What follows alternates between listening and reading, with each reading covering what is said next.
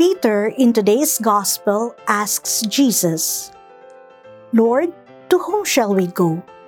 You have the words of eternal life. Indeed, we cannot dissociate ourselves from Jesus when it comes to seeking eternal life. A grace laden Easter season to you, my brothers and sisters. This is Sister Noemi of the Daughters of St. Paul, bringing you today's reflection on the Gospel from the Gospel Power.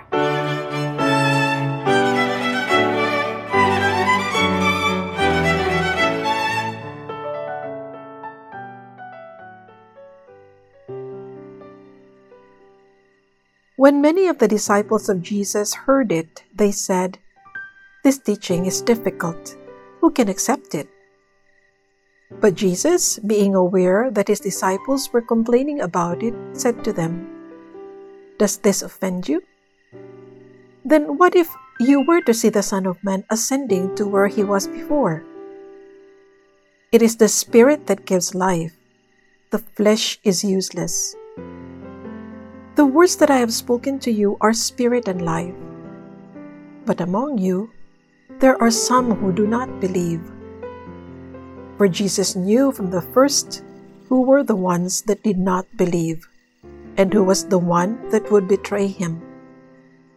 And he said, For this reason, I have told you that no one can come to me unless it is granted by the Father.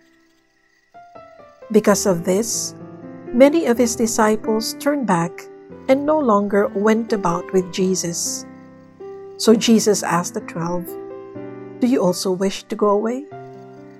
Simon Peter answered him, Lord, to whom can we go? You have the words of eternal life. We have come to believe and know that you are the Holy One of God.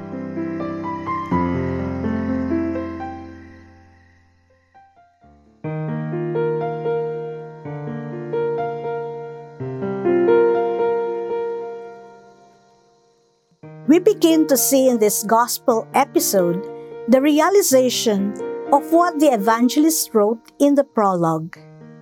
He came to what was his own, but his own people did not accept him. The people's aspiration is too small. They just want something to fill their stomachs with.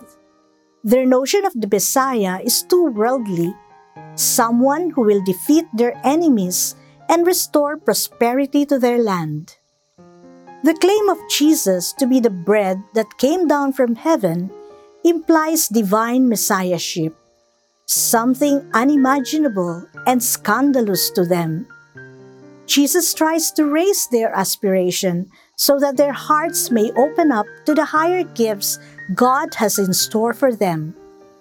But many prefer to cling to their little dreams and petty desires. Jesus is simply too much for them.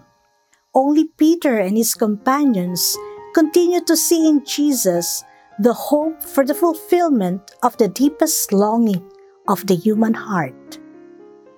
Lord Jesus, while we live in this world that offers only false hopes and empty promises, like Peter, we know that there is no one we can turn to except you. Amen.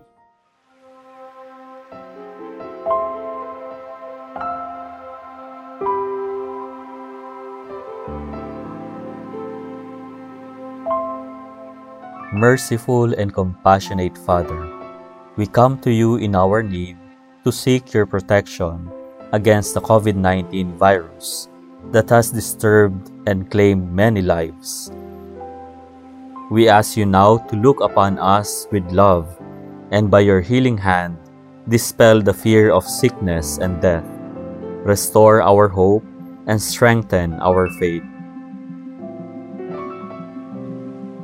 We pray that you guide the people tasked to find cures for this disease and to stem its transmission. We thank you for the vaccines developed, made possible by your guiding hands bless our efforts to use these vaccines to end the pandemic in our country.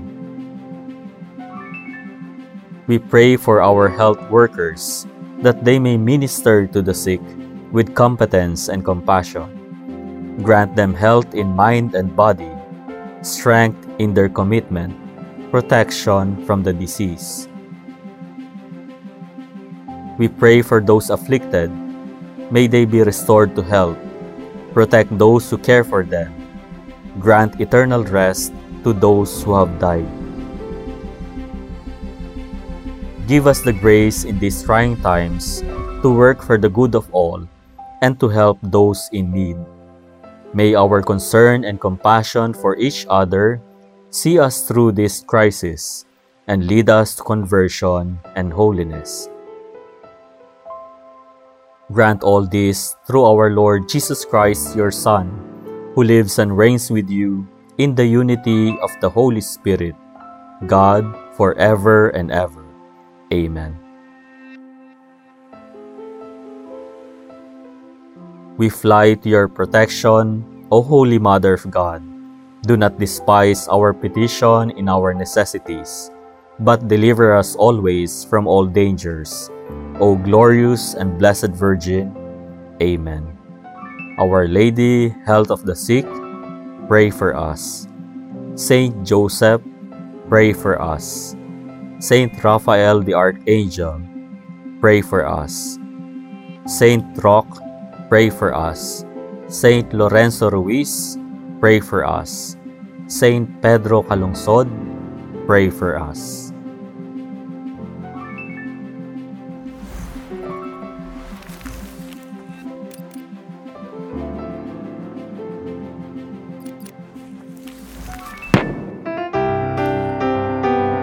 Celebrating the Pauline Family Year of the Word of God from November 26, 2020 to November 26, 2021, with a theme that the Lord's message may spread quickly.